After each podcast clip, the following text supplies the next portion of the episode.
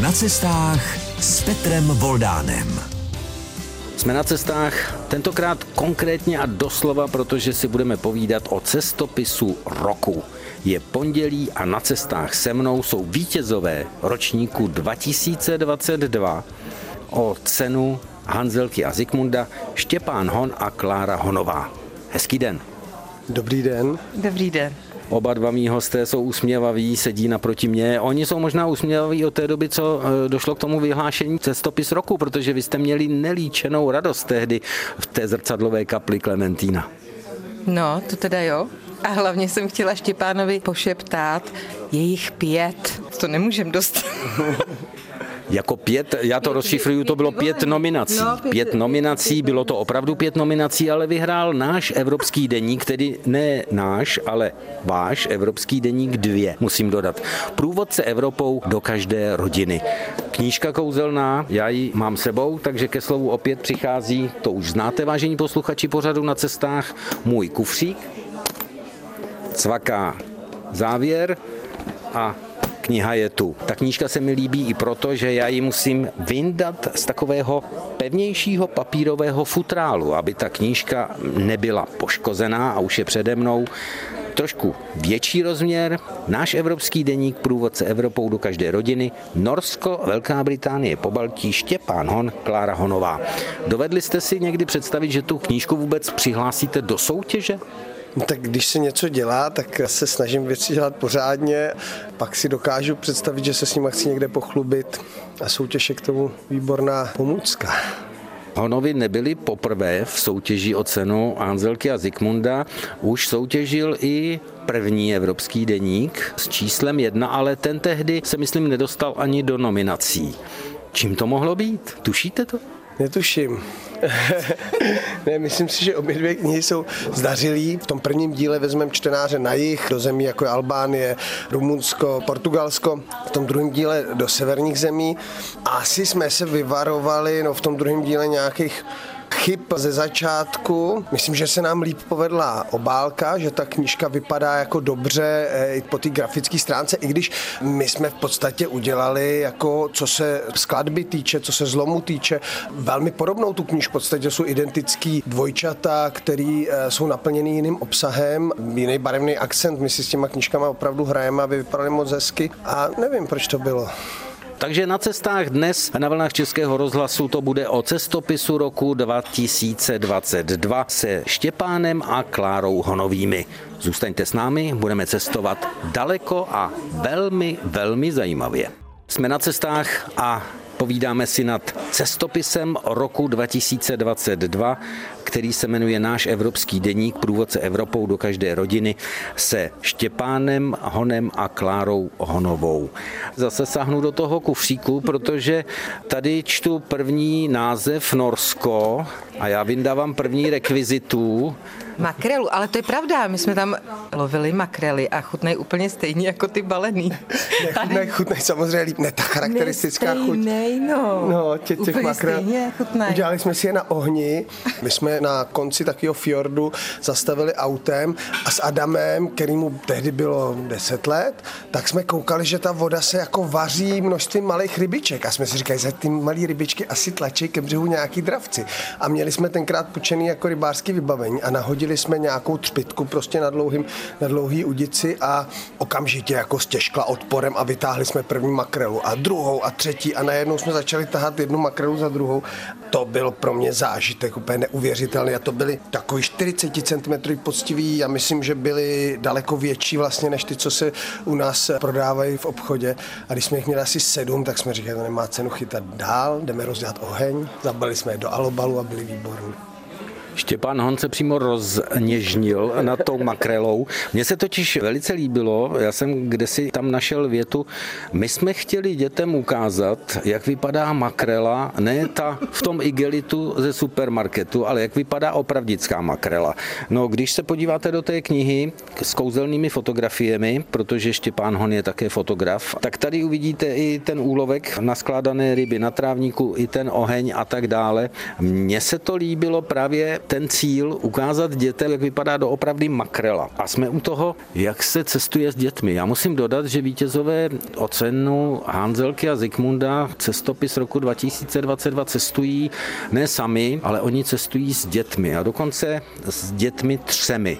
A na první cestu, jestli se nepletu, tak jste se vydali, když byli srdce čtyři? Je to tak, no. Nejmladší z nás Marušce byly čtyři roky. No nezlobte se, ale vydat se se čtyřletou holčičkou v bydlíku, jak já říkám karavanu domácky, vydat se k severnímu polárnímu kruhu, na to musí být člověk tak trošičku s prominutím cvok. No to asi jo, ale tou dobou jsme vůbec neměli bydlík. Když slyším slovo bydlík, tak si představím ten záchůdek maličký a tu spršku a auto jako upravený pro bydlení. My jsme měli dodávku, ve které byla dřevěná deska, na který jsme spali. Já říkám, že my máme pojízdný stan. Takže tam, kam přijedeme, tam se vyspíme v tom autě, to jo, ale že bychom se tam mohli pohodlně schovat před deštěm, zahrát si tam nějak jako karty číst, žít v tom autě, to se moc nedá. Dá se tam spát, ale musíme outsourcovat jako na ty věci. Tohle já jsem věděl a Štěpán Hon mi skočil na tu návnadu, takže to krásně popsal, já bych to tak barvitě neuměl.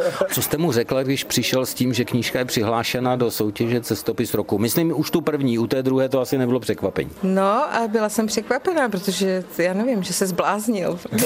že já se nerada vystupuju veřejně mě a dávám to moje dílo někomu hodnotit, protože si myslím, že to není dobrý a, a tak, ale Štěpán je takový. Že... Tak já vám řeknu, že je to dobrý, protože když otevřu tu knížku, tak vy jste dělala ty ilustrace, což se mi hrozně líbí a já vás ještě dostanu u té vaší specializace, která je jiná tady u toho, protože když teď vyndám jednu rekvizitu mně blízkou, protože to je kávový šálek, přesněji na espresso, ale tenhle je specifický tím, že je v červeno-bílých barvách, je švýcarský a vy určitě tušíte, proč jsem ho vyndal. Takže jsme u toho ilustrování. Jaké to bylo ve Švýcarsku? Tam jsem měla s dětma takový workshop, jako že jsme z těch našich map udělali omalovánky, ty si mohli dokreslit a potom ještě Štěpán, jak má takový ten doma projekt, tak jsme z těch českých herců jsme je rozstříhali a udělali jsme takový ty pohyblivý panáčky. To byla taková kartička, děti si je rozstříhali mohli si je pomalovat různě a udělali jsme třeba z mladého Trojana prince, z Bolka Polívky Kašpárka, z Izový Marty jsme udělali princeznu. Jestli nás poslouchají, možná se vidí v nových rolích. Jak slyšíte, jsou autoři cestopisu roku 2022 velice hraví, ale nebývá to někdy na těch cestách třeba i ponorka? Jednou mě děti jako hodně proklínali, když jsme se vydali na nějakou hřebenovou túru. Bylo to na slovenských poloninách a začalo pršet a ten déšť se proměnil v to, kdy se snášejí nebesa, kdy padají tuny vody z oblohy a my jsme šli asi pět kilometrů prostě se strašným slejvákem a Adamovi se rozpadly boty a takový a teď jsme došli k tomu autu a, a oni mě vyloženě proklínali. A takhle jezdí každé prázdniny tři děti na tři týdny s rodiči už sedm let? Po devátý letos pojedeme možná výroční desátou výpravu. A když dáte ten návrh i teď dětem, už je jim víc, pojedeme zase na tři týdny, je tam nějaká opozice nebo pořád je to ještě baví? No je tam výrazná opozice v tom, že už jako si nechtějí diktovat, co já chci, takže teď zrovna jako řešíme, kam pojedeme a moje Německo, kdy chci, chci konečně se podívat do Hamburgu a na Rujánu a tak, to jako... Nein. To řekli nein, jako. Ně, Německo mi neprošlo. a co bude tedy náhradní trasa? Co je ve hře? Ale... Ne, Španělsko, přemlouvají mě do Španělska a tam já se bojím, že v srpnu bude strašný vedro. Tam mě už ty vedra jako nedělají dobře, abych radši ten chlad. Nevím. Adamově je 19. Andělce je 15. Andělka je teď ve věku opravdu té opozice. Já myslím, že Adam si tímhle procházel daleko později nebo jinak, ale Anděla teď zdravě dorostla do takový tý, jako že nechce s rodičema moc trávit čas. Ale ta cesta je taková jako láká, takže já si myslím, že nakonec se zmobilizujeme a že si ten srpen urvem pro sebe a když to nebude Německo, tak to bude Španělsko. No. Nechce se mi říkat děti, už musím možná spíš říkat potomci, ale asi tuší, že se s rodiči s Klárou a Štěpánem Honovými nudit nebudou, že něco určitě překvapí, anebo možná i zaskočí. Možná bude i nějaký ten adrenalin, takže i na ten adrenalin se zeptám, protože jsme na cestách na vlnách Českého rozhlasu s vítězi soutěže o cenu Hanzelky a Zikmunda. Tak zůstaňte s námi. Na vlnách Českého rozhlasu posloucháte pořad na cestách, jak jste v pondělí zvyklí a my si dnes povídáme o cestování s dětmi, ale také o tom, jak se dává dohromady. Já nechci říct jenom píše, protože ta knížka to je opravdu dílo více rozměrné, je napsaná, je fotografovaná, je také malovaná a navíc je, a to já mám moc rád, já jsem trošku knihomil, je to i knížka prostě, která je příjemná do ruky a to mě na tom baví. Ale tady jde o ten obsah. Vy jste v Norsku trhali zub, v Rumunsku jste řešili horečku, v Portugalsku nalomenou ruku a háček v noze. Když vyndám další rekvizitu, byl to také adrenalín. Jo, to byl. Teď jste slyšeli opět bezprostřední reakci Kláry Honové, jak zareagovala na mini Lochnesku skotskou. Tak jaký to byl ten adrenalín?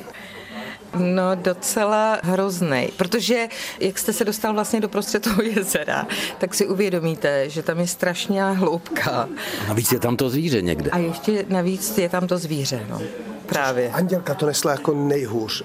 Maruška je pohodář. Maruška usne ve špičce lodi. My jsme se plavili někde na, podél estonského pobřeží. Najednou slyšíme, že někdo řeže dřevo. A, a Maruška spala jako v té špičce té naší nafukovací. A okolo nás tuleň a tam něco a prostě a ona byla unavená, tak začala spát. My jsme řešili dírku v lodi, že nám začala pouštět trochu bubliny u nafukovačky uprostřed moře, ale ona si usne. A Andělka ne, ta všechno jako tak řeší a na ní doléhají ty věci věci a ona tam tu příšeru pod náma cítila.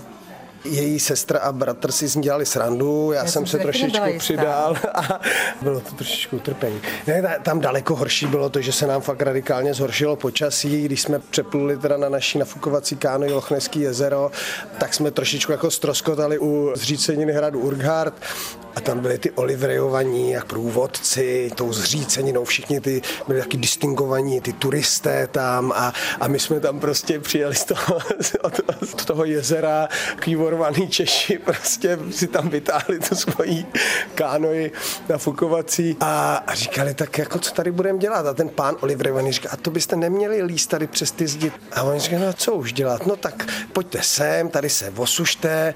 A pak jsme prostě s, s Andělkou jeli stop stopem kolem toho jezera asi 40 kilometrů, aby jsme se dostali k autu a mohli zachránit zbytek rodiny, protože se mezi tím rozbouřilo to jezero, začalo hrozně pršet a už prostě na cestu zpátky po té vodě už to nešlo. No. Já jsem vám říkal, že je to adrenalin cestovat se Štěpánem a Klárou Honovými a jejich dětmi. Myslím si, že podobné příběhy jsou v té knížce ještě víc a víc rozvinuté a nejsou jenom o té Lochnesce. Mohli bychom se bavit o spoustě dalších destinací, možná i z toho prvního dílu. Proč jste se vlastně vydali do netolik turistických zemí v tom prvním dílu? Eh, to bylo to Rumunsko a ten Balkán. Jednak rádi jezdíme někam, kde se budeme cítit dobře. A ono, když se člověk rozloží kolem auta s jako pětičlená rodina má mít nějaký pocit určitý, že nenarušuje. Prostě ve Švýcarsku jsme si tohle nedovolili. V Monaku by to bylo horší pod kasínem. ano, přesně. Jsou země, které lákají víc tou svoji otevřenou náručí, jako je Norsko, jako je Albánie nebo Rumunsko, kde se člověk ztratí v té přírodě a nikoho tam jako svojí přítomností neobtěžuje.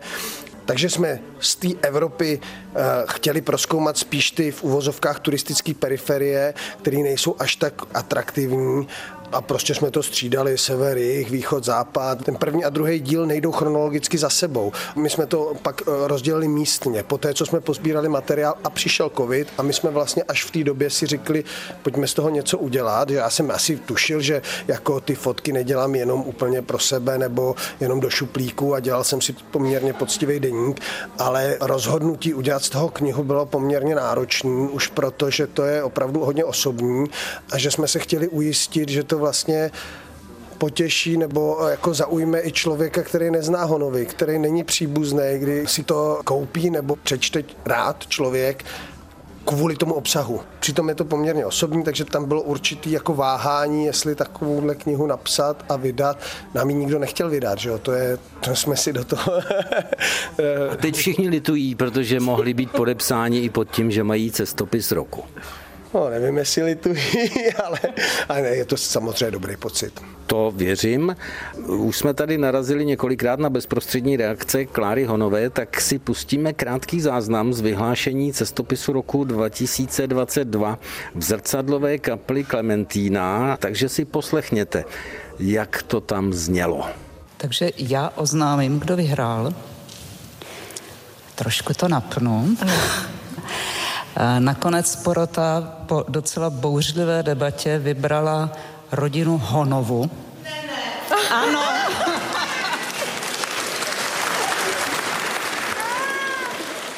No a když jsem já slyšel od Klary Honové to její bezprostřední a autentické ne, ne na celý sál, tak já v tu chvíli jako moderátor bych dodal jojo.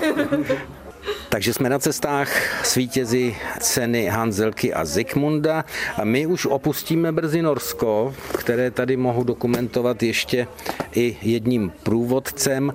Já vím, že vy jste do Norska jeli také trošku, protože Štěpán Hon už tam měl svoji zkušenost, on tam byl fotit závody se spřešeními, psími a se saněmi, takže si myslím, že tam trošinku ten důvod byl, proč zrovna Norsko, nebo se pletu?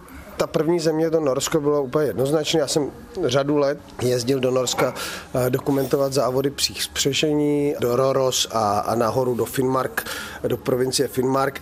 A já jsem si říkal, to, že to bude strašně zajímavé. Naše děti teda milují zvířata a psi jsou jako krásný zvířata a ty psí farmy uprostřed léta, kdy, kdy čítají 20, 30, 50, přes 50 psů.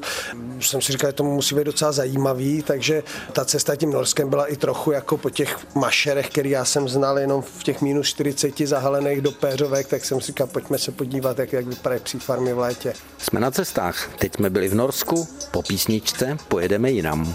Český rozhlas, pořad na cestách, pondělí a vítězové cestopisu roku 2022 manželé Honovi. Opět přichází ke slovu cestovatelský kufřík. My jsme mluvili o fotografování. Balíte si někdy ještě toto? Už ne, ale je pravda, že konkrétně tento film... Bavíme se o černobílých no, filmech. Asi teď mnozí z vás netuší, o čem je řeč, protože fotíte na mobilní telefony anebo na všelijaké ty automaty, kde vůbec nepřemýšlíte, jenom cvakáte a paměťovka se plní, plní až tisícem obrázků. Tady ne. Tady já si to půjčím na vteřinku 630 obrázků, ani o jeden víc, takže o každém velké přemýšlení.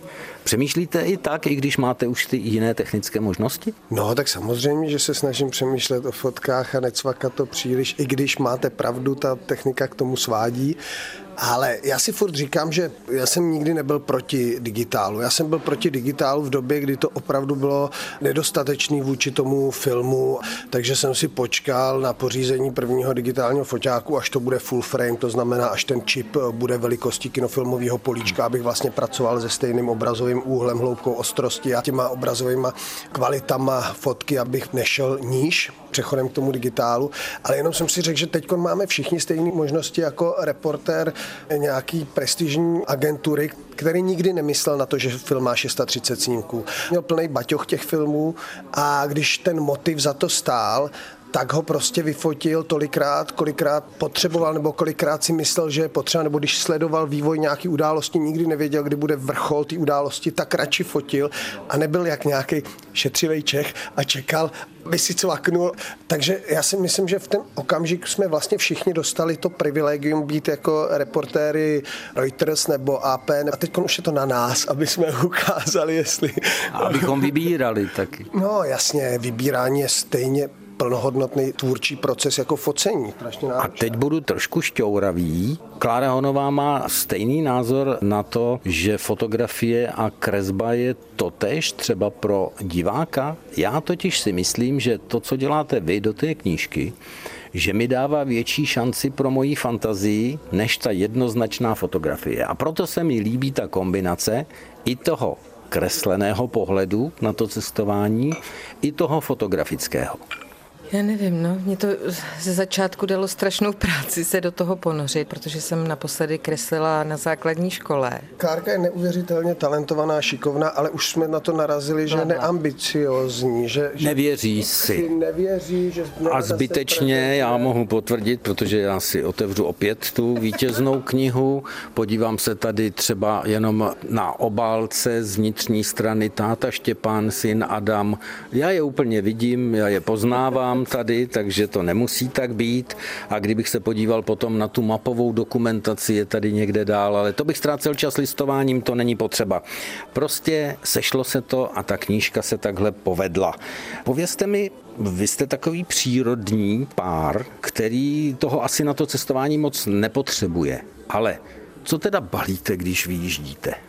Je pravda, že jsme si zvykli, že supermarkety jsou všude stejný po Evropě, že všude mají de facto stejný sortiment obohacený nějakýma lokálníma specialitama a že opravdu není potřeba si vozit sebou pytlíkové polívky a cokoliv zapomeneme doma se dá po cestě koupit. Člověk samozřejmě toho moc nepotřebuje s ohledem na počasí, dejme tomu, jak jedeme na sever, asi je potřeba o něco víc oblečení, ale zase, když nám bude zima nebo když zjistíme, že se nám roztrhla pláštěnka, jak se prostě zastavíme v obchodě a koupíme si nějaký svetr nebo pláštěnku. Bez čeho ale nejedete? Je něco osobního? Co třeba nesmíte zapomenout, už na co jste zvyklí.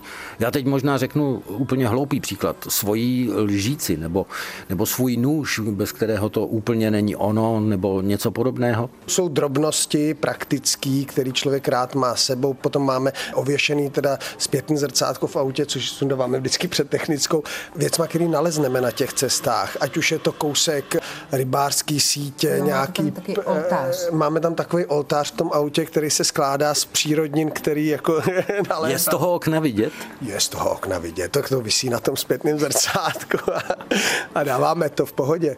Ale Bez kočičky. No. Bez kočičky pro štěstí čínský, která nám mává, ale teď už nemává, protože nefunguje. Ono asi se tam něco porouchalo za tu tu máme cestu. přilepenou na palubní desce taky, no. Od první, od první cesty. Aha. Takže to je takový váš cestovní talisman. No, no. A co si vozíte z těch cest? Jenom to, co najdete? A nebo jste sběratele něčeho? Někdo si vozí kamínky, někdo si vozí šalky na espresso, někdo si vozí plišáky. Vozíte něco, anebo je to opravdu jenom o tom, co vám brnkne do nosu? No, je to hodně o tom, co nám brnkne do nosu, co zakopneme. Adam je velký sběratel přírodnin, má rád lepky, kosti. Počkejte, tak eh, chodíte po hřbitovech? Nebo... To rozhodně ne, ale občas se někde jako válí. No v Rumunsku je spoustu koster psů. No, Hodně. Jasně, na Sardinii jsme našli uh, lepku koně. Máme koně. lepku. Takže vy máte doma takovou malou kostnici. Jo, jo, jo. Adam má pokojíček plný lebek. A dcery? Ty baví, takový ty klasický jako oblečky a šperky samozřejmě, když se koupí na nějakém trhu nějaký náušnice, tak to je velmi potěší. Andělka má ráda dobrý jídlo, nebo respektive obě asi, takže když zajdeme na nějakou místní specialitu, A pro jídlo. Co nejexotičtějšího jste na cestách podle vás zatím snědli? Plody moře, takže u Čudského jezera jsme si koupili od všech možných ryb, to je teda v Estonsku eh, vyhlášený úzením ryb, a takže úzenýho úhoře a úzený různý Ještě tu rybu s tím modrým, modrou kostrou. Jo, nějakou jehlici nebo něco takového, to jsme taky jedli v Estonsku a, a ona měla svítivě z taký modrozelený kosti. Takové, že jsme jedli teda rybu a, a vevnitř nějakou svítící kostru. Vaříte si, anebo spíš chodíte na ty místní speciality? A když vaříte, co vaříte? Vaříme, vaříme klasicky špagety, pak krevety, eh, mořský plody, které jsou v krámech ne u nás, ale tam běžně. Všechno možný, i koprovku, rajskou, z té makrely jsme udělali spoustu jídel, že nejdřív jsme ji pekli, pak jsme udělali i karbanátky, když hrozně zbyla. Všechno vlastně. Ne, je Všechno pravda, vař- že s postupem dřív jsme vařili prakticky jenom a teď už si zajdeme jako na nějaké jídlo a už víc si kupujeme a už kolikrát několik dní, týden, dva, ani vlastně jako nevyndáme ten vařič. No, myslím si, že se to trošičku posouvá asi i s, jako s finanční situací nebo něco, jako že dřív, když byly ty děti malí, a tak jsme měli tendenci víc šetřit. A asi s věkem, protože přece jenom, když jsou starší, chtějí také spíš ochutnat to, co je tam místní a to je víc zajímá. Určitě. Cestujeme, cestujeme i kulinářsky, tak zůstaňte s námi. Na cestách jsme s cestopisem roku 2022 který zní náš evropský deník dvě průvodce Evropou do každé rodiny. Já to mohu potvrdit, hodí se opravdu do každé rodiny protože ho dala dohromady celá rodina, i když podepsání jsou jenom Klára Honová a Štěpán Hon. Ale já si myslím, že to autorství, spoluautorství patří i jejich třem dětem. Vy byste radili našim posluchačům cestovat s dětmi, anebo ne? My to opravdu máme jako součástí života, že to není takový jako cestování, já jsem předtím nedopověděl, co si bereme sebou a tak, tak si myslím, že když jsme jako v té Evropě a jsou všude ty věci možné koupit v obchodech a tak, že opravdu se jako není potřeba až tak moc jako zamýšlet nad tím, jako kam vyrazit, co tam budeme dělat, co si vzít sebou, ale prostě vyrazit a užívat si svobodu. Ale cíl nějaký asi máte? Cestujete s mapou anebo s navigací? No, cestovali jsme s mapou a ce, už cestujeme s navigací. Super je u té navigace, že když má člověk to satelitní nebo ten letecký pohled, takže ví, co je za horizontem, když hledáme místo na spaní a jedeme po té hlavní a teď vidíme odbočovat nějakou polňačku. Na té satelitní navigaci se podíváme, jestli na konci té polňačky je velký statek a tudíž tam nebudeme jezdit, anebo jestli mizí někde v lese a na kraji lesa tam je hezký místo na hmm. spaní. A jezdíme samozřejmě s cílem nebo s takým koridorem, který si vytýčíme. Ideálně, když to okořeníme nějakým jako jedním konkrétním cílem přeplout Lochnesský jezero, dojet na nejzápadnější výběžek pevninské Evropy, dojet za polární kruh. Když se to podaří a když vymyslíme, jak máme jeden konkrétní cíl, potom máme nějaký jako koridor, kterým se chceme pohybovat, ale už necháváme na té cestě, aby nás inspirovala, nebo aby ty setkání nás nějak pozměňovaly tu cestu. Prostě člověk uvidí, zaujme ho to, tak zatočí volantem. Stalo se vám někde v Evropě, že jste měli třeba problém ten váš pojízdný stan postavit a utábořit se tam? V poslední době se po světě přísňují pravidla na takovéto divoké cestování anebo i táboření.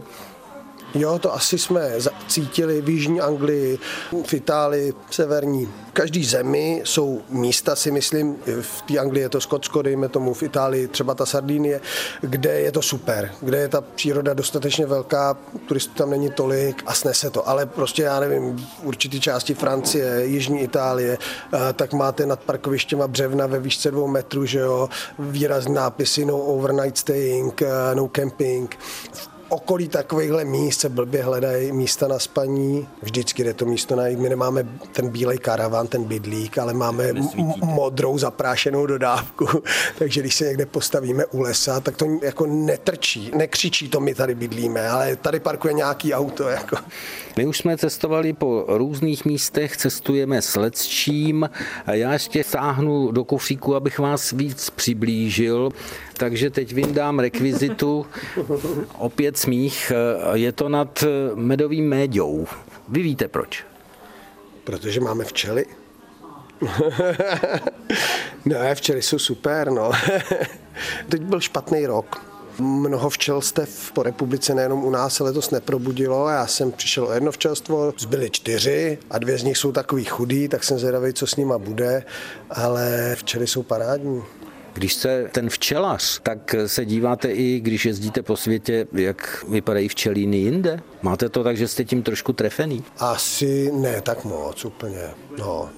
A tím, že jste starosta, byť obce, krásný název, já jsem to hledal na mapě, Líský. Řekněme, kde to je? Západní výspa Českého kraje mezi Slaným a Lounama. A jako starosta se koukáte, co kde mají hezkého a zajímavého, co by šlo udělat u vás. Ale vy tam toho děláte dost, vy se staráte o vodu, vy tam máte kousek taky místo, kde je nějaká studánka, kde údajně byly podle nějaké legendy schované klíče od korunovačních klenotů, takže vy se ani tak moc rozhlížet nemusíte. Rozhlížím se a nechávám se inspirovat. Uchopení nebo nějakým způsobem utváření veřejného prostoru, aby byl zajímavý, přitom praktický, šetrný, tak to je velká výzva, když to člověk dělá ve vesnici, která je zanedbaná. to necháme na jiný rozhovor. My cestujeme, takže si neodpustím otázku. Co je pro vás cestování? Je to taková jízda nebo pohyb prostě tím světem, kdy člověk zastavuje a poznává, čerpá a zkouší a, a učí se a nalézá a tak. Jo, a odpočinek od té běžné šedi a vlastně otevřená náruč těch všech lidí, který jako s váma komunikují dobrým, a i s těma dětma. Děti berou takový, jaký jsou, takže neokřikujou a, a jsou na ně hodný a na nás taky. Na to už nemám moc co dodávat. To bylo moc hezké vyznání. Já se ale vrátím k tomu začátku, proč jsme se vlastně s Klárou a Štěpánem Honovými sešli. Takže je tady připomenutí Miroslava Zikmunda a také pana Hanzelky. Tady padlo učit se při tom cestování. Vzali jste si něco od těch cestovatelů nebo četli jste jejich cestopisy? Já jsem znal, nebo respektive velmi intenzivně vnímal příběh Zikmunda Hanzelky. Já nejsem čtenář velký, já jsem dyslektik a je to pro mě trochu porod. To ale... se mi hrozně líbí, že nečtenář vydá knihu, kterou čtou a budou číst lidé, protože je to cestopis roku.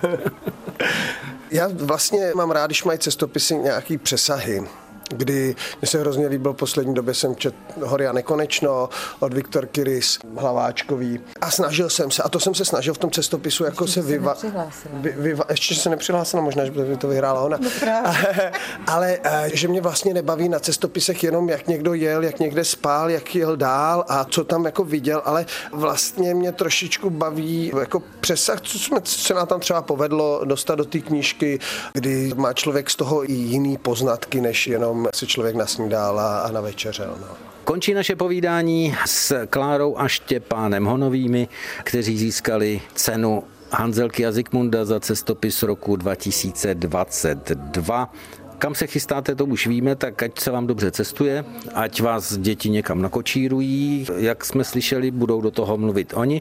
No a někde na cestách možná zase naslyšenou. Děkujeme, naslyšenou.